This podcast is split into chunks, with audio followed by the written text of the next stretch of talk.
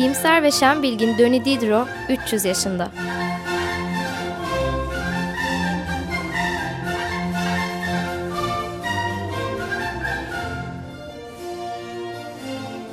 Hazırlayıp sunan Evren Asena.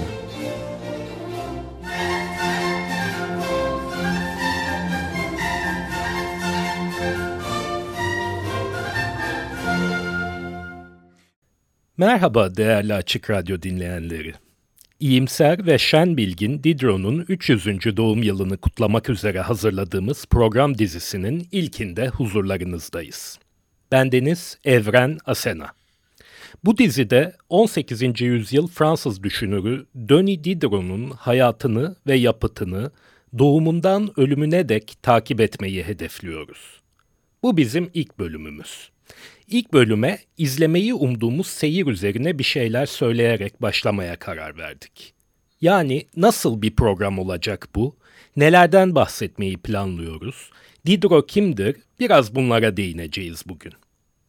Dediğimiz gibi programımız 18. yüzyıl Fransız düşünürü Denis Diderot hakkında olacak. İçinde bulunduğumuz 2013 yılı Diderot'un doğumunun 300. yıl dönümü. Tam olarak 5 Ekim 1713 tarihinde doğuyor Diderot ve 1784 yılında 71 yaşında hayata gözlerini yumuyor. Doğumunun 300. yılı en başta Fransa'da olmak üzere çeşitli ülkelerde oturumlar, kendisi ve yapıtı hakkında yeni yorumlar, eserlerinin yeni basımları ve daha pek çok yolla anılacak. Böylelikle de geçen sene 300. doğum yıl dönümü kutlanmış Jean-Jacques Rousseau'dan sonra bir diğer aydınlanma düşünürüne duyulan saygı ve minnetin açığa vurulabilmesi için vesile yaratılmış olacak. Biz de bu çabaya Türkçeden bir katkı yapmaya çalışacak, her hafta sizlerle bu saatte Diderot'un yaşam ve yapıtının bir bölümüne bakmaya çalışacağız. Hatırlayacaklar olabilir, geçtiğimiz yıl Jean-Jacques Rousseau'nun 300. doğum yıl dönümünü kutlayanlar arasında Açık Radyo'da vardı. Bu vesileyle Yalnız Gezer 300 yaşında isimli geçmiş dönem programını hazırlayan ve sunan Mustafa Baykaya da bir selam göndermiş olalım.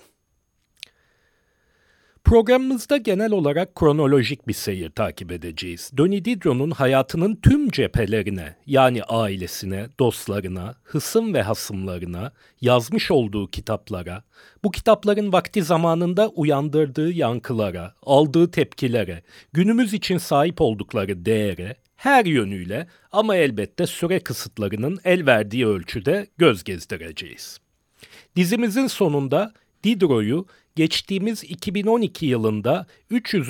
doğum yıl dönümünü andığımız Jean-Jacques Rousseau'nun da bir parçasını teşkil ettiği aydınlanma çağının hem bir ürünü olarak ama hem de bir amili yani şekillendireni olarak hatta deyim yerindeyse bir heykeltıraşı olarak ve hatta hatta bir işçisi olarak kendi özgürlüğünde yeniden tesis etmeye bir katkıda bulunmuş olursak muradımıza ermiş olacağız. Evet, Açık Radyo 94.9'da Didro'nun 300. doğum günü için hazırlamış olduğumuz program dizimizin ilk bölümündeyiz. Bu program dizisinde Didro'nun yaşamını ve yapıtını kronolojik biçimde ele almayı hedefliyoruz. Bugün giriş babında Diderot deyince akla ilk gelenler, yani Diderot'un kültürel hafızadaki güncel yerine ilişkin bir şeyler söylemeye çalışacağız. Diderot'un hepten unutulmuş bir düşünür olmadığını söyleyerek başlayalım isterseniz. Pek çoğumuz ismini bir yerlerden, genellikle de aydınlanma çağı fikriyatını konu edinen bir yerlerden işitmiş olabiliriz. Bu arada hemen belirtelim, Diderot'un ismi Türkçe'de aynı Fransızca'da olduğu gibi Diderot şeklinde yazılıyor. En azından bu imla daha yaygın. Okunuşu Diderot ancak Fransızca telaffuz kaidelerine aşina olmayanlarımızın onu Didero veya Diderot diye biliyor olmaları da mümkündür. Biz Fransızca okunuşa sadık kalarak Diderot diye anacağız kendisini.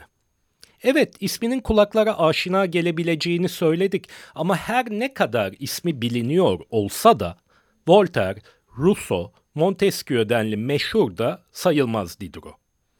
Bu anlamda kendisinin aydınlanma çağının nispeten ihmal edilmiş veyahut bir nebze gölgede kalmış düşünürlerinden biri olarak görüldüğünü veya kabul edildiğini söylemekte bir sakınca olmasa gerek.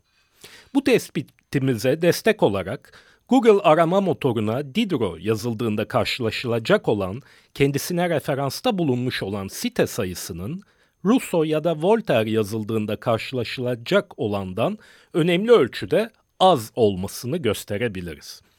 Tabi sadece internette kendisine göreli olarak az referans yapılıyor olmasıyla sınırlı değil Diderot'un gölgede kalmışlığına ilişkin muhtemel deliller. Mesela felsefenin başka birçok ülkeye kıyasla hayli ağırlıklı bir yer tuttuğu Fransa'nın yani Diderot'un memleketinin lise müfredatında bile aydınlanma çağının diğer düşünürleriyle aynı ağırlıkta yer almıyor Diderot. Bu da zaman zaman Fransa'da tartışma konusu edilen bir husus. Diderot severlerin Saint-Germain-des-Prés'de bulunan Diderot heykeli önünde toplanarak Diderot'a lise müfredatında hak ettiği yerin verilmesi için açıklamada bulunmaları söz konusu olabiliyor mesela. Amerika Birleşik Devletleri veya İngiltere gibi Anglo-Sakson diye anılan geleneğin bir parçasını oluşturan ülkelerde ise lise zaten şöyle dursun, üniversite felsefe eğitim programlarında dahi adına rastlamak güç Diderot'un. Bu ülkelerde aydınlanma çağı düşüncesini neredeyse tek başına Russo temsil ediyor veya aydınlanma düşüncesi sadece Russo'ya temsil ettiriliyor desek çok da hata etmiş olmayız.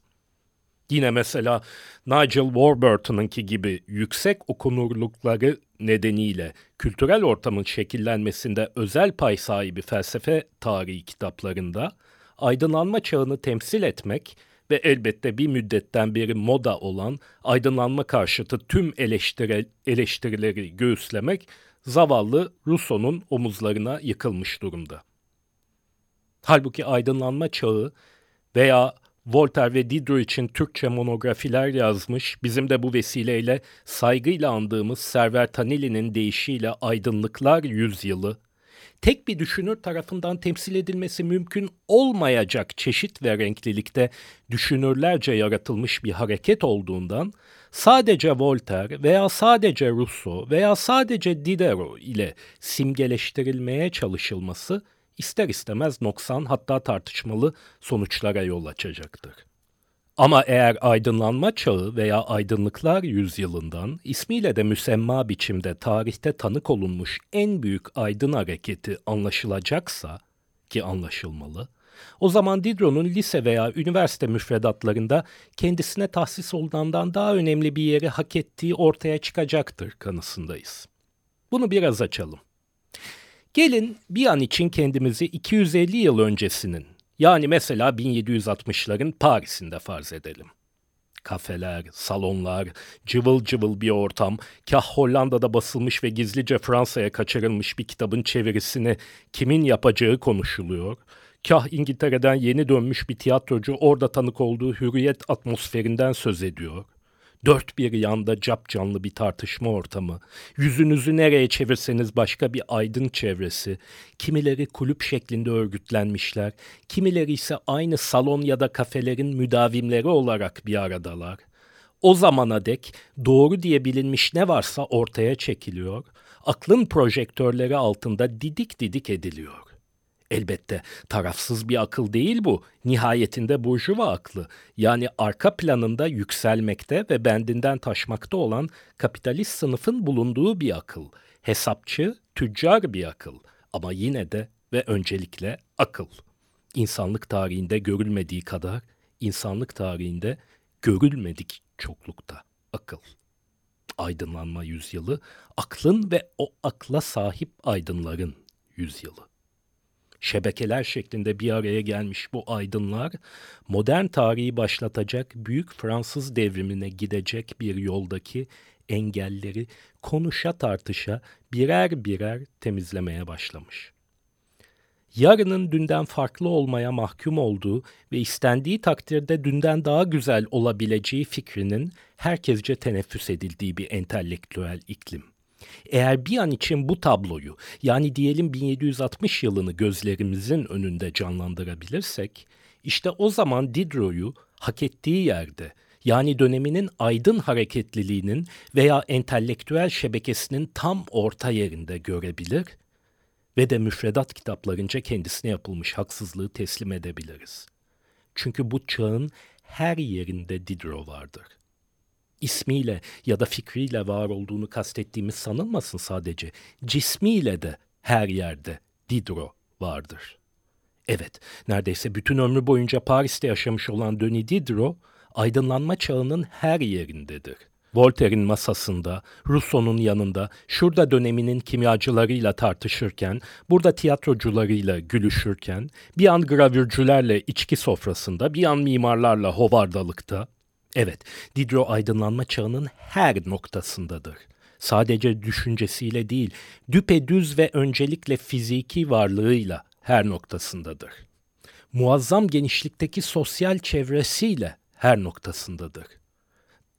Çağdaşlarından pek azının yetişebileceği örgütçülüğüyle, insanları bir araya getirme ve tutma becerisiyle her noktasındadır. Kendisinin ve dostlarının önüne çıkartılan engeller karşısındaki iyimser hafifliğiyle her noktasındadır. Çevresindekilere bulaştırmaktan zevk aldığı neşesiyle her noktasındadır. Sanırız ilerleyen bölümlerle birlikte programımıza neden iyimser ve şen bilgin başlığını seçtiğimiz, neden Diderot'u en iyi bu sıfatların tasvir ve tarif ettiği kanaatinde olduğumuz daha bir ete kemiğe bürünecek ve zihinlerde daha bir somutlaşacaktır. Şimdi sıra bir müzik arası vermeye geldi. Diderot'un müzikle olan yoğun ilgisine ileriki bölümlerde eğilme fırsatı bulacağız. 18. yüzyıl Fransız aydınları arasında müzik kuramına ilişkin iki büyük tartışma yaşanır. Diderot bu tartışmaların her ikisinde de aktif olarak, taraf olarak rol almıştır. Her iki tartışmanın da odağında dönemin gözde bestecisi Jean-Philippe Rameau bulunmaktadır. Madem ki Diderot'u anmak üzere bir program yapıyoruz, Diderot'un dinlemiş olduğundan emin olduğumuz melodilere yer vermek daha doğru olur diye düşündük. Diderot'un Rameau'yu dinlediğini kesin olarak biliyoruz. Bu nedenle de her zaman olmasa da ağırlıklı olarak Rameau'nun eserlerine yer vereceğiz. Elbette yeri geldiğinde hem bu müzikoloji tartışmasına hem de Rameau'nun Diderot ile olan ilişkisine dair bir şeyler söyleme fırsatımız olacak. Evet, şimdi Jean-Philippe Rameau'nun Klavsen için yeni suitlerinden Les Sauvages başlıklı suitini William Christie yorumuyla dinliyoruz. Merhabalar. 94.9 Açık Radyo'da İyimser ve Şen Bilgin Denis Diderot 300 yaşında başlıklı doğumunun 300. yılında Fransız düşünürü Denis Diderot'u andığımız programımızın ilk bölümünde tekrar birlikteyiz. Jean-Philippe Rameau'nun klavsen için yeni suitlerinden Les Sauvages başlıklı suiti William Christie yorumuyla dinledik. Programımızın bu ilk bölümünde Diderot hakkında genel bilgiler vererek bir giriş yapmayı amaçlıyoruz. Programa Diderot'un düşünce tarihinde ihmal edilmişliğine bir parça serzenişte bulunarak başlamıştık. Şimdi dilerseniz düşünürümüzü meşhur veya diyelim tanınmış kılan kimi noktalara kısa kısa değinerek sürdürelim. Kim Denis Diderot ve ne yapmış? Denis Diderot aydınlanma çağı Fransız düşünürü, edebiyatçı, felsefeci, sanat eleştirmeni, müzik eleştirmeni, tiyatro yazarı ve kuramcısı ve belki hepsinden önce ve önemli olarak ansiklopedist yani ansiklopedici. Sonuncusundan başlayalım. Ansiklopediden yani 18. yüzyılın bu muhteşem abidesinden söz edilip Diderot'dan en azından ismen söz edilmemesi nadirattandır. Diderot editörü olduğu ansiklopediyle yani var olan bütün nesnel bilgileri herkesin faydalanabileceği tek bir çatı altına toplama fikri ile özdeşleşmiştir. Bugün Wikipedia ile yeni bir aşamaya ulaşmış ansiklopedi projesinin hem mucidi hem de hamalıdır.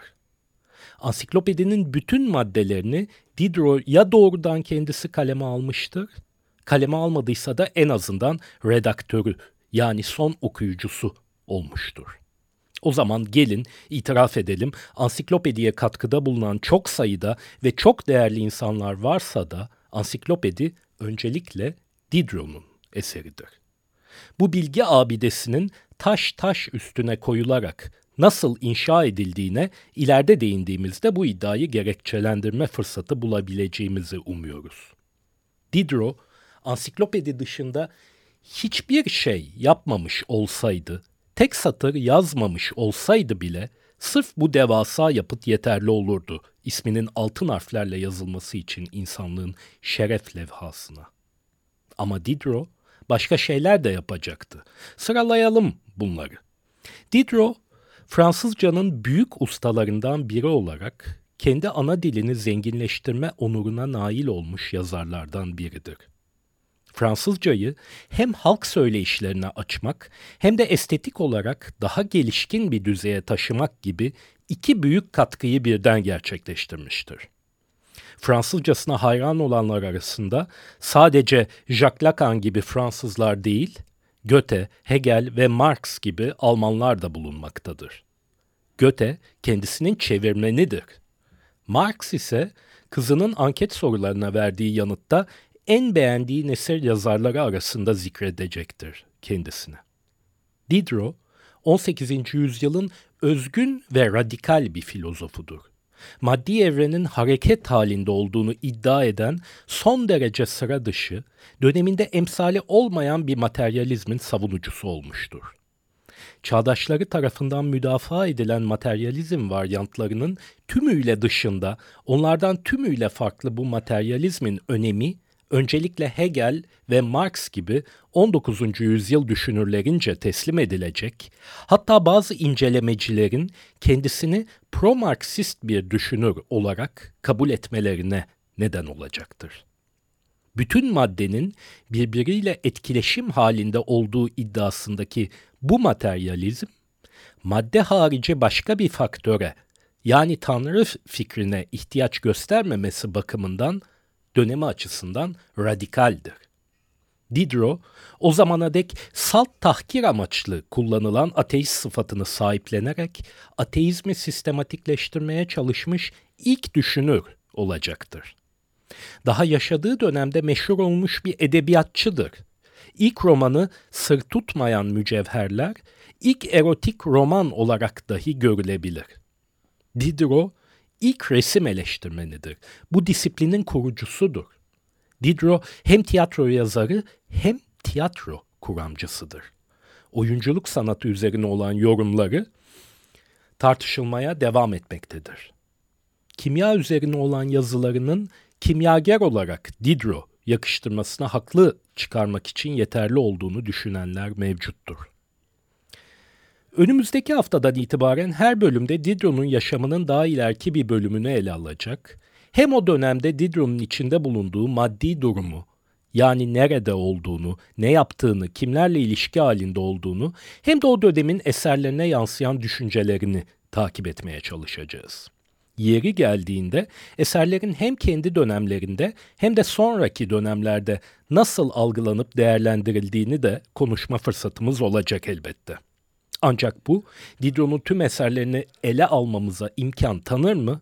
Ondan tam anlamıyla emin değiliz. Üstelik Diderot'un tüm eserlerinin yayınlanmış olmasından uzak olduğumuzu belirtmekte de fayda var. Ama kendisini doğumunun bu 300. yılında en belirgin ya da yankı uyandırmış eserlerinden söz etmeksizin anmaya niyetli olduğumuz sonucu çıkarılmasın. Mümkün olduğunca kapsamlı bir resim çizmeye çalışacağız. Dahası fırsat buldukça Diderot'un 300. doğum yılını anma vesilesiyle yapılan etkinliklere ve bu etkinliklerin yaratabileceği tartışmalara da göz atmayı planlamaktayız.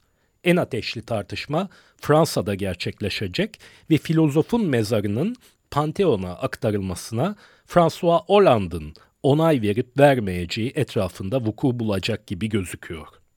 Fransa'da yakın zamanda hükümet makamına gelen Sosyalist Parti'nin 100 sene öncekinden farklı olarak Diderot'un küllerinin doğumunun bu 300. yılı şerefine Pantheon'a aktarılmasını destekleyeceğinden söz ediliyor. 100 sene önce 1913 yılında yani Dünya Savaşı arifesinde Diderot'un 200. doğum yıl dönümü kutlamaları yapılırken de aynı tartışma yani Diderot'un Pantheon'a alınıp alınmayacağı tartışması vuku bulmuş ve o zaman ortalığı velveleye veren Fransız sağı bu tür bir girişimin akamete uğramasını sağlamıştı. Bakalım bu sene ne olacak? Şu anki Fransız hükümetinin Pantheon'a kabule onay vereceği beklentisi hakim. Bu beklentinin ardında da kendisi de Diderot hakkında bir inceleme kaleme almış, Fransız Cumhurbaşkanlarının değişmez danışmanı Jacques Attali'nin bulunduğunun konuşuluyor olduğunu da dedikodu kabilinden aktaralım. Her ne kadar Denis Diderot Fransız hükümetinin kendi külleriyle ne yapacağını umursamayacak durumda da olsa, böylesi bir jest aydınlanmanın kadri yeterince bilinmemiş bu büyük düşünürünü yeniden konuşabilmek üzere elverişli bir ortam yaratabilir. Ne mutlu ki Diderot'un eserlerinin tümü olmasa bile azımsanmayacak kısmı Türkçe'de mevcut. Bu programla hedefimiz bunların ötesine geçmek ve Diderot'un henüz Türkçeleştirilmemiş olan eserlerini de mümkün olduğu ölçüde sohbetimize konu etmek. Bu da felsefe, edebiyat, sanat eleştirisi, tiyatro kuramcılığı gibi çok farklı bağlamları her ne kadar ehliyetimiz olmasa dahi kapsamaya çalışmamızı gerektirecek. Kusurlarımız için şimdiden affolunmayı dileyip siz sevgili Açık Radyo dinleyicilerinden Diderot hakkında herhangi bir düşüncesi olanlarla temasa geçmekten mutluluk duyacağımızı ekleyelim. O halde önümüzdeki hafta Diderot'un 1713 yılında küçük bir Fransız kasabasında başlayan yaşamını konuşmaya başlamak üzere hepinize sağlıklı ve mutlu bir hafta dinlerim sevgili dinleyiciler. Hoşçakalın.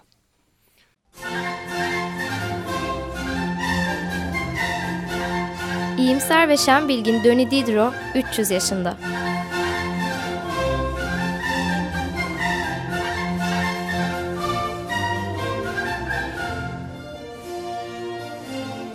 Hazırlayıp sunan Evren Asena.